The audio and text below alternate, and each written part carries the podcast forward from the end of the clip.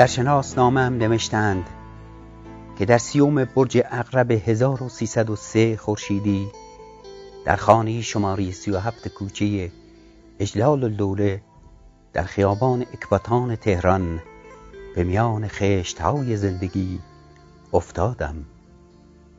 بجر اقرب ماهی است میان مهر و آبان ماه و میرزا به های دفتر سجل احوال باور داشتند که برج های دوازدهگانی سال در همه احوال زندگی نوزادان اثر می‌گذارند.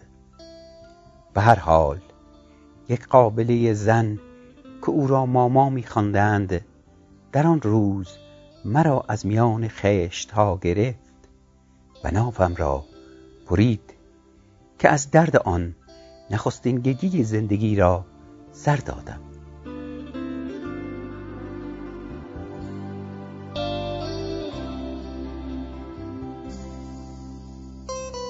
سلام.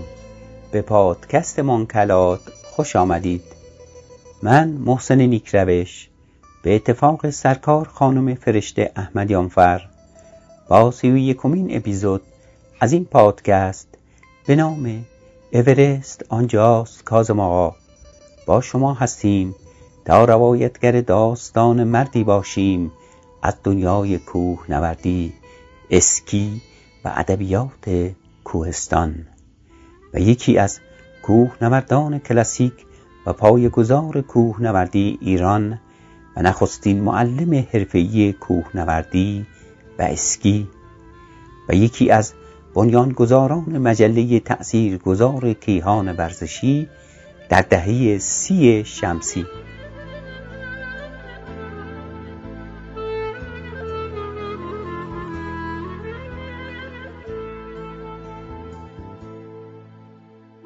درود و ارادتی دوباره. خورسندم که در این اپیزود هم در کنار شما و با شما هستم.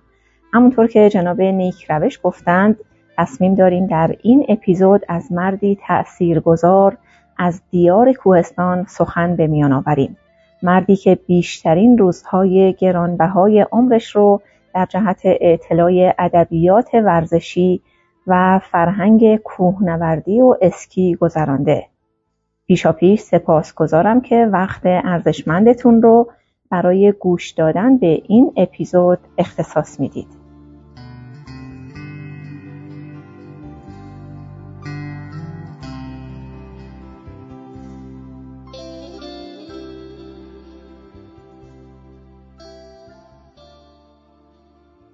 محمد کازم گیلانپور اولین مربی کوهنوردی ایران بود که دوره مربیگری خودش رو در شامانی فرانسه سال 1329 طی کرد و دبیر فدراسیون کوهنوردی شد. پس از اون در سال 1331 اولین دوره مربی رو در ایران برگزار کرد. او علاوه بر کوهنوردی مربی اسکی نیز بود و عمر خودش رو وقف سازندگی و پیشرفت و آموزش جوانان در رشته های کوهنوردی و اسکی کرد. پیست اسکی گیلانپور در آب علی یادگار برجامانده اوست. وی برای اولین بار محل پیست دیزین رو برای این کار مناسب تشخیص داد و با پیگیری و سماجت بیحد برای ساخت اون پافشاری کرد. او با کارهایش هزاران مربی و قهرمان در رشته های کوهنوردی و اسکی، سنگنوردی، یخنوردی و قارنوردی رو مدیون خود کرد. اولین پناهگاه کوهنوردی ایران به همت او در منطقه اسپید کمر در سال 1326 و با پشتکار سایر کوهنوردان در ارتفاع 2800 متری ساخته شد. او اولین کتاب کوه را در ایران تحت عنوان پیروزی بر اورست ترجمه و منتشر کرد. سالها سردبیر مجله کیهان ورزشی بود.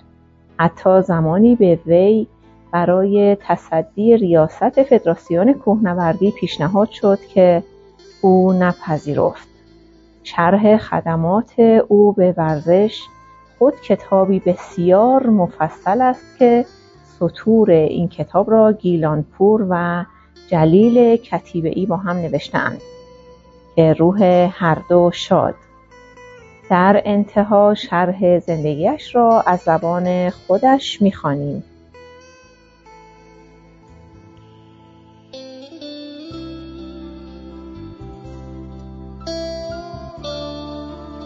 پدرم صاحب منصب نظمیه افسر شهربانی تهران بود.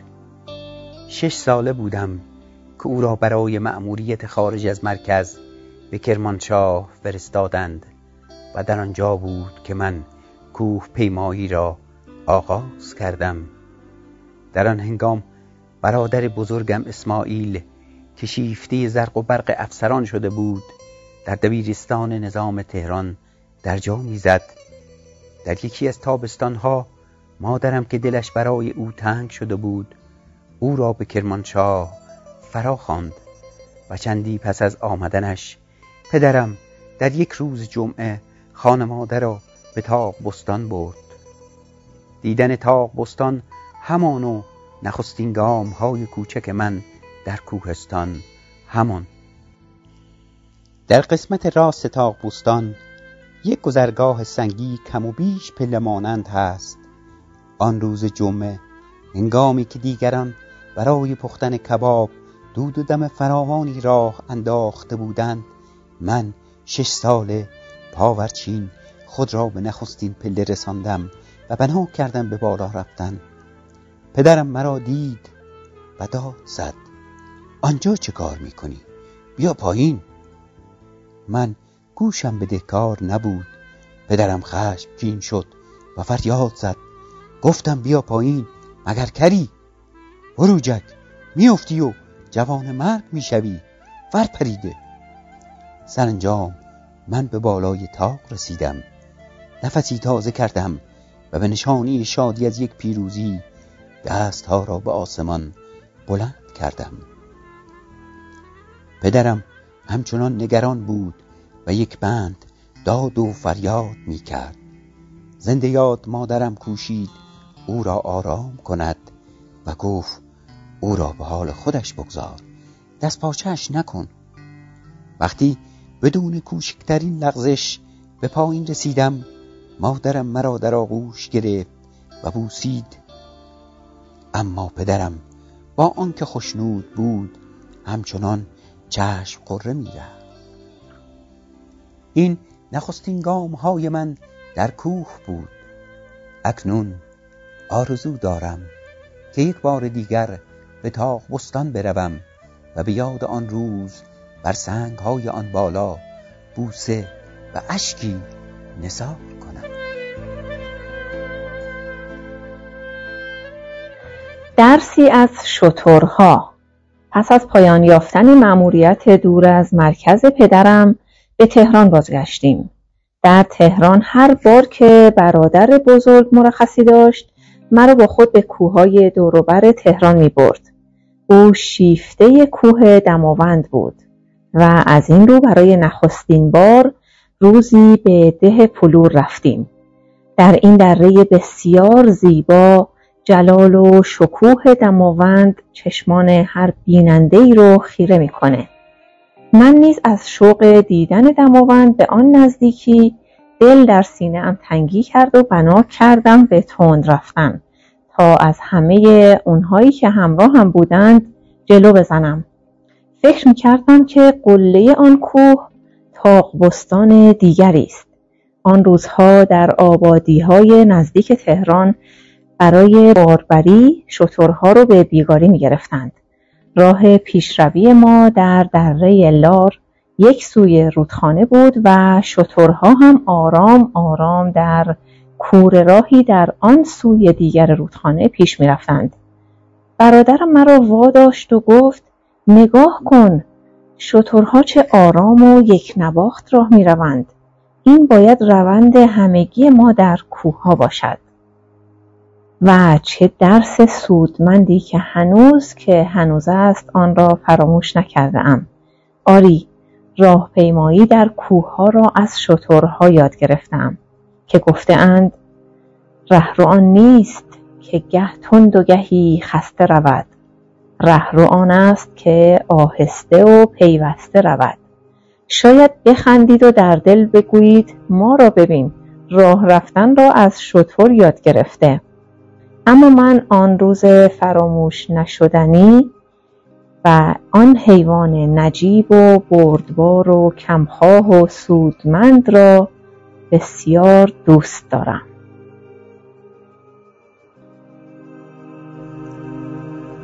هنگامی که مادرم مرا زایید شیر به اندازه ای نداشت که مرا سیر کند.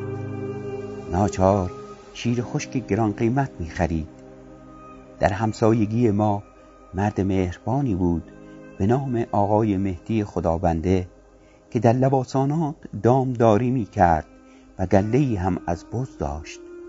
او به داد مادرم و من رسید و هر پنجشنبه که برای گذراندن جمعه به تهران باز می گشت خیک کوچکی از شیر بز همراه می آورد به مرحمت او من دو سال میهمان بزهایش بودم.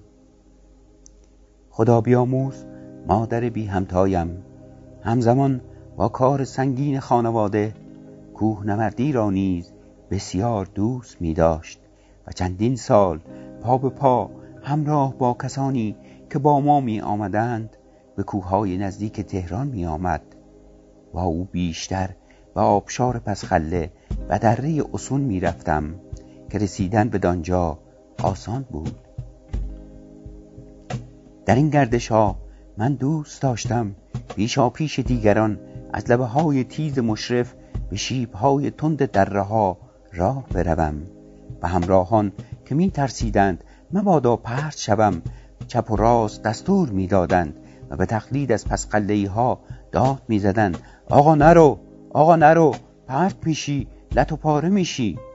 فقط مادرم بود که به خونسردی می‌گفت او را به حال خود بگذارید. او یک بز است. به این گونه از بزروهای دشوار کوهستان از شیر بز مدد می گرفتم.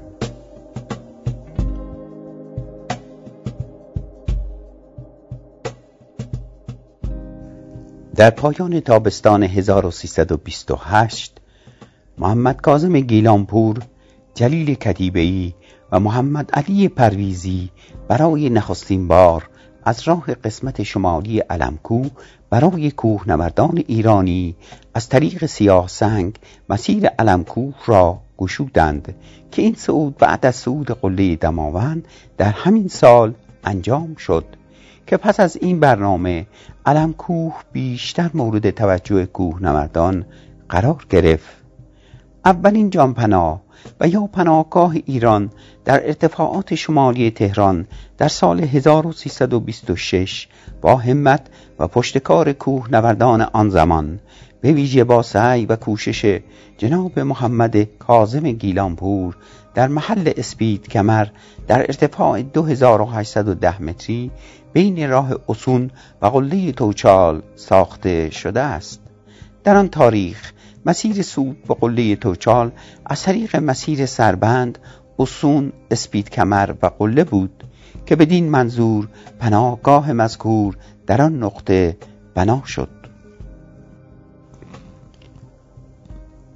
علاوه بر مصالح محلی شامل سنگ و ماسه آهک و گچ از تهران با قاطر تا اسون هم می‌شد و از آنجا توسط کوه نوردان به محل ساخت پناهگاه برده می‌شد. پناهگاه اسپید کمر در سال 1327 به کوشش عدهای از کوه نوردان و با هزینه آنان به اتمام رسید. نمای این پناهگاه به صورت مخروطی و درون آن دو طبقه بود. که بالای آن برای خواب و طبقه زیرین مخصوص غذاخوری و نشیمن ساخته شده بود. این پناهگاه در سال 1375 مرمت و طبقه فوقانی آن حذف شد. پس از ساخت پناهگاه شیرپلا و تغییر محل صعود به قله پناهگاه اسپید کمر چندان مورد استفاده قرار نگرفت. نام افرادی که در ساخت این پناهگاه زحمات فراوانی کشیده اند به شرح زیل می باشد محمد کاظم گیلانپور فرخ دل دکتر رشتیان زنده یاد محمد کاظم قدیرینیا امیر فیض زنده یاد رعوفیان محمد زندی تیمسار تقی گودرزی کیقام میناسیان امیر مکاریان ابوالقاسم نوروزی ناصر حقیقی زنده یاد هوشنگ محید محمد اعظمی عزیز حاتمی سروان حسین هاشمی منوشهر جهان بکلو و جلیل کدیبهی اورست آنجاست کازم آقا. محمد کازم گیلانپور از بنیانگذاران مجله کیهان ورزشی در خارج از کشور دار فانی را وداع گفت. دلنوشتهای به قلم ابراهیم افشار را به همین مناسبت می‌خوانیم. این مرد 92 ساله ای که دیروز پریروزها در گوشه ای از غربت پر از برف افتاد و مرد و خبرش در هیچ رسانه ای انعکاس نیافت یکی از تأثیرگذارترین مردان ورزش ایران بود. نمی‌گویم اکنون در فقدان او به عنوان نخستین کاپیتان تیم ملی اسکی ایران نخستین معلم حرفه‌ای کوهنوردی یا حتی به عنوان یکی از بنیانگذاران مجله تاثیرگذار کیهان ورزشی در دهه سی سوک سرایی کنیم. تنهایی مطلق این مرد در این همه سال نشان می دهد که او دوست داشت در کوهستانهای پربرف بمیرد و چه بهتر که مرد. نمی‌گویم او در اولین شناسایی پیست اسکی دیزین اوایل دهه چهل چه زحماتی متحمل شد یا در اولین فدراسیون اسکی ایران که حکم دبیر کلی را داشت چقدر برای توسعه ورزش اسکی و کوهنوردی کشور عرق ریخت یا در دوره سردبیریش در کیهان ورزشی چقدر به اعتلای ادبیات ورزشی کمک کرد؟ همین مجموعه پیست بینالمللی اسکی دیزین که نیم قرن است پایتخت اسکی کشور است در سالهای ابتدایی دهه چهل توسط او شناسایی شد. آن روزها سرپرستی یک گروه خارجی را داشت که به دنبال اکتشاف معدن در بخش البرز مرکزی بودند. اما چشم تیزبین کاظم آقا دنبال مکانی مناسب و ابدی برای ورزش مورد علاقش اسکی بود.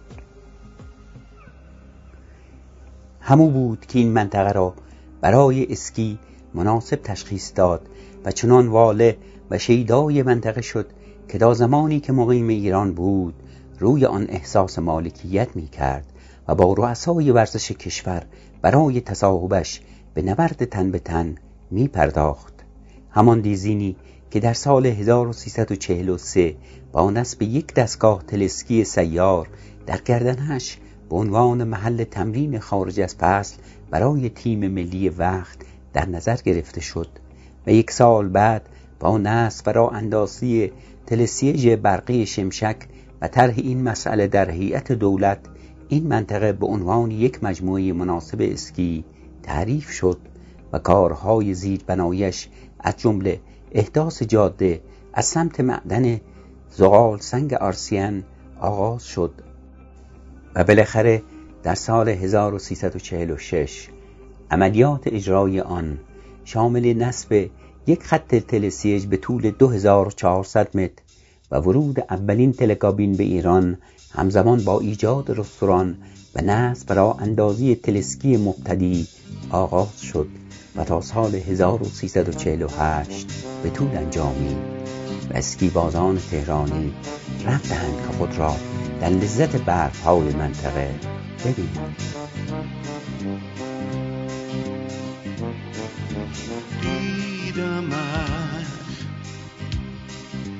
آهسته پرسیدمت خواندمت بر ره گل آمدی. بر بام جان پر زدی.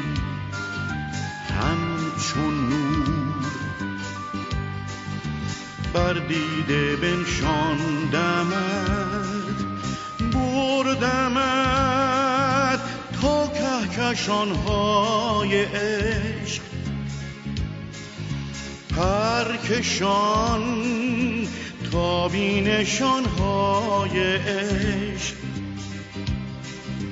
گفتمت افتاده در پایش زندگیست رویای زیبایش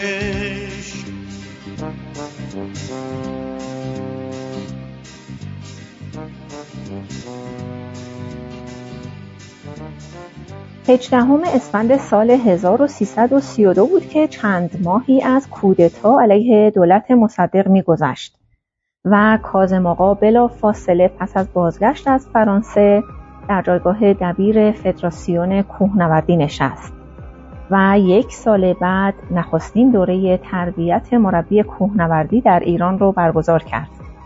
او با همین کارش هزاران مربی و قهرمان در رشته های کوهنوردی، اسکی، سنگنوردی، برف و یخ و قارنوردی رو که در این 62 سال پرورش یافتهاند مدیون خود کرد.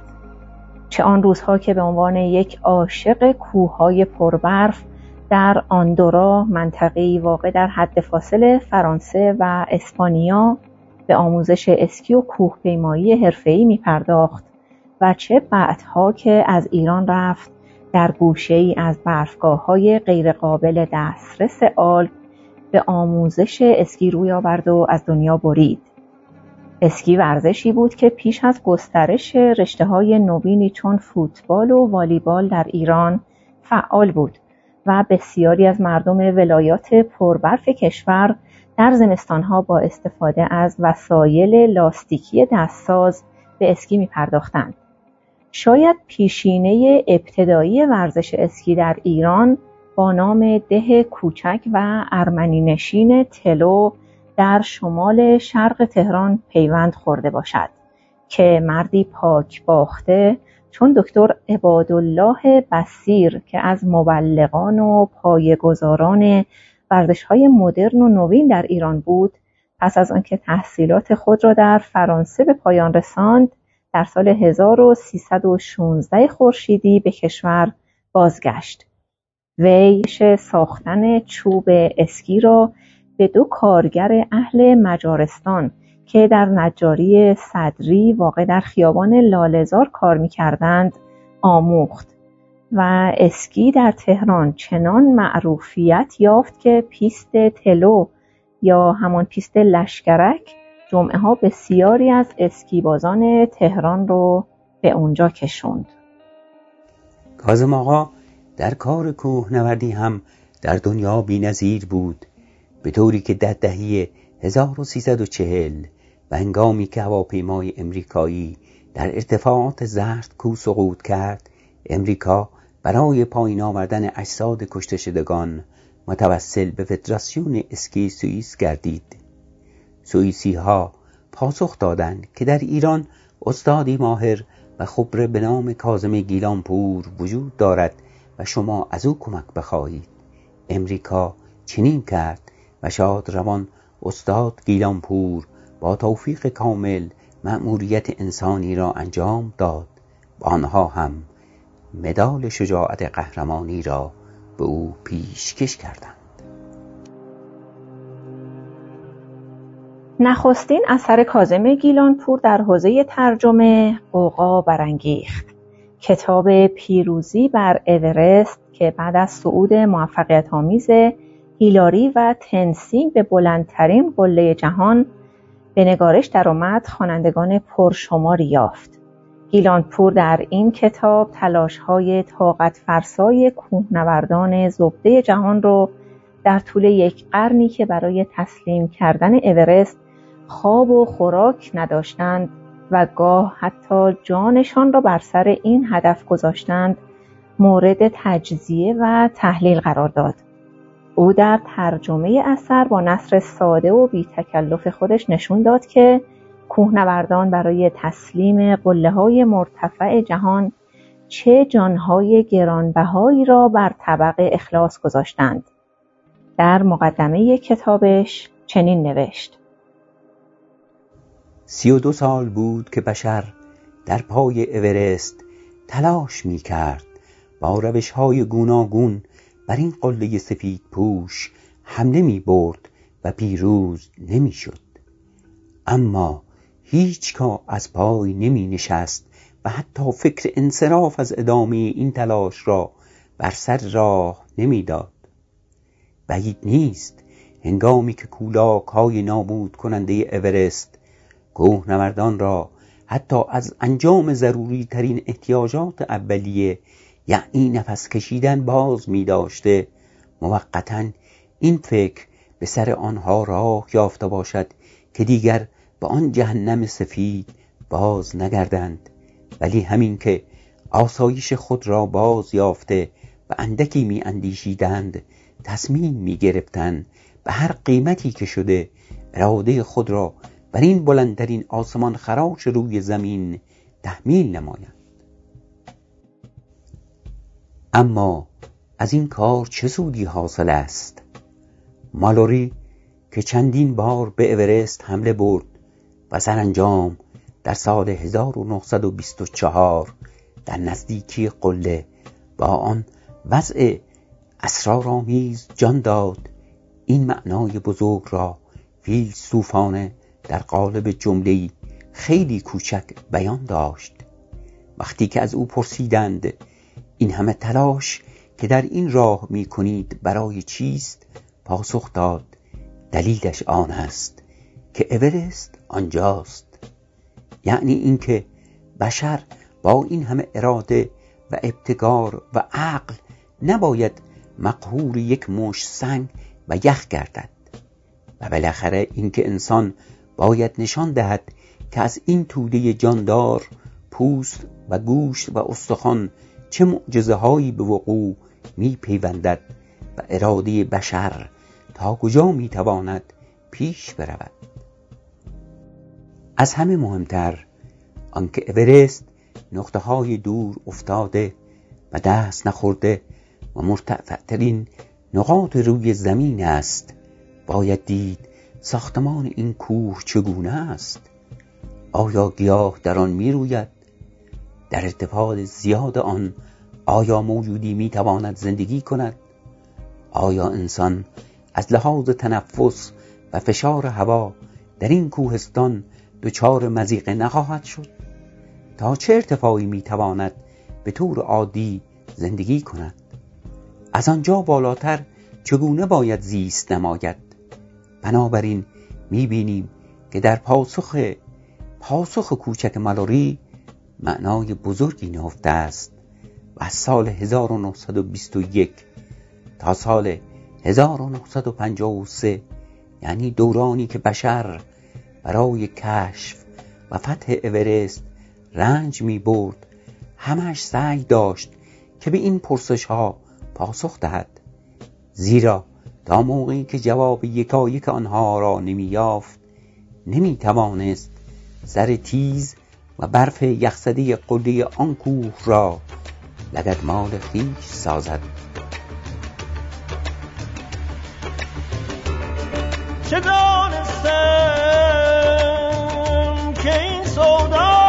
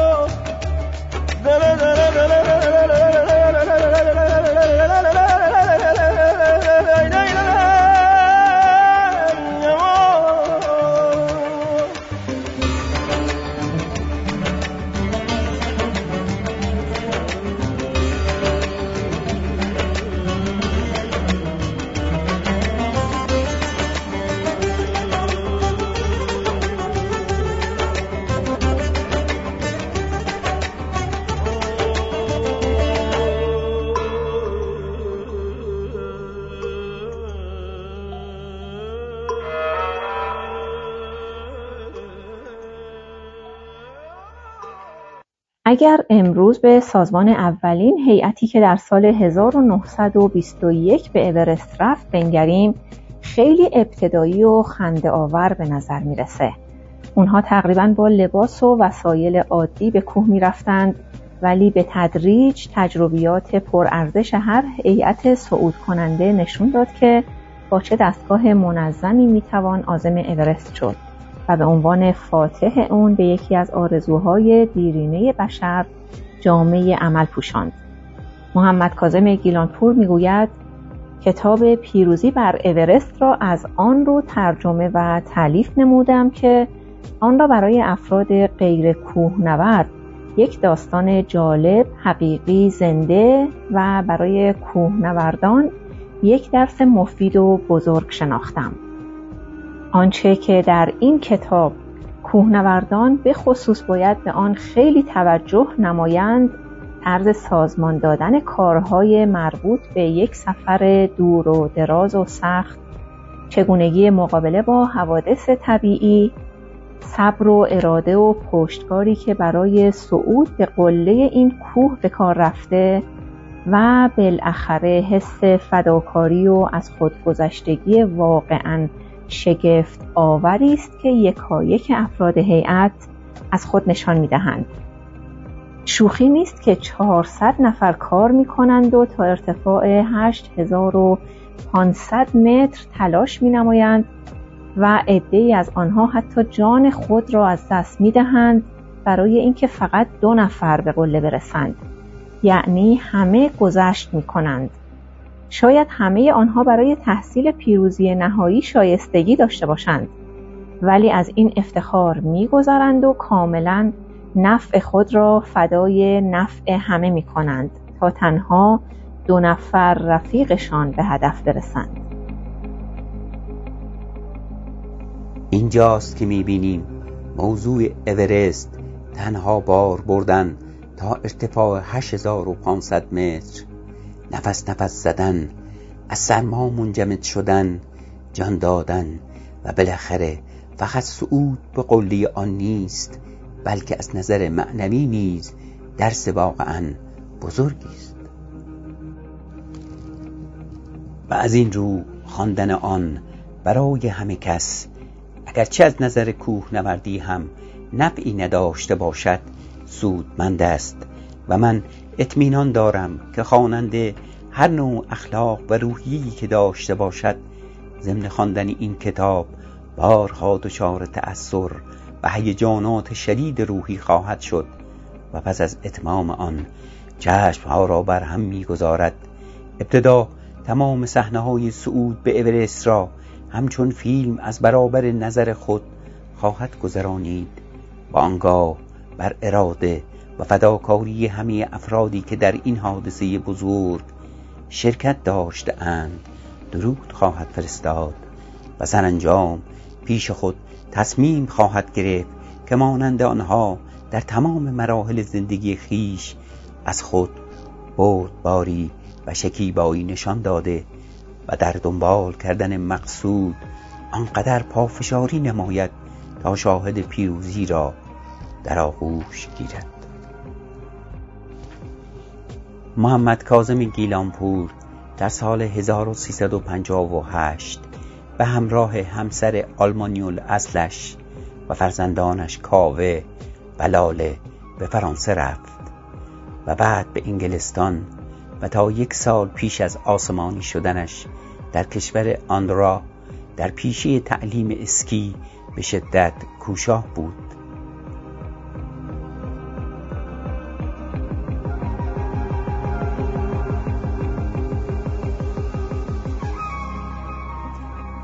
همنورد گرامی عباس ثابتیان می‌گوید در تابستان سال 1392 فرصت بینظیری را علی رضا مهنا برایمان میسر ساخت تا در کشور آندورا به اتفاق جناب ابراهیم نوتاش به دیدار کازم گیلانپور برویم و با او به صحبت بنشینیم. این آخرین دیداری بود که با او داشتیم و از او دعوت به عمل آوردیم تا سفری به ایران داشته باشد. اما او با وجود علاقه شدیدی که داشت نپذیرفت. چه خوب که موفق به دیدارش شدیم و افسوس که دیگر گیلانپور در بین ما نیست. محمد کاظم گیلانپور در اسفند ماه سال 1395 پس از عمری کار و تلاش در عرصه اعتلاع ورزش کوهنوردی اسکی و مطبوعات ورزشی در سن 92 سالگی در کشور آندورا چشم از جهان بربست. نازم گیلانپور آخرین آرزویش پاشیدن خاکسترش بر بلندای دماوند بود. روحش شاد و یاد نامش چون بلندای دماوند جاودان باد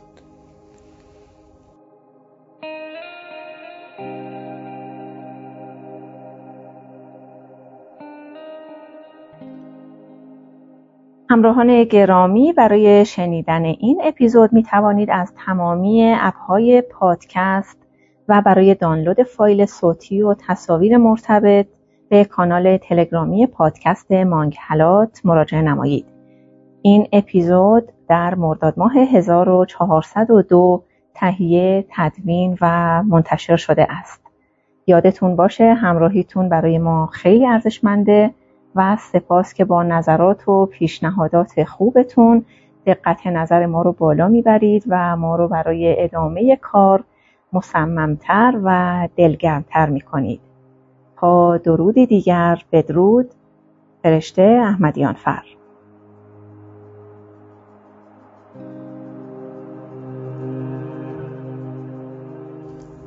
آنچه شنیدید اپیزود سی و یکم به نام کازم آقا اورست آنجاست.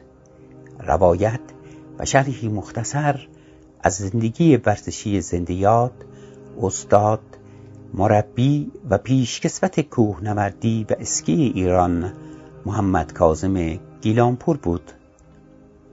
برای شنیدن این اپیزود می توانید از تمامی اپهای پادکست و همچنین دانلود صوتی و تصاویر این اپیزود و اپلیکیشن تلگرامی به نام پادکست منکلات مراجعه نمایید.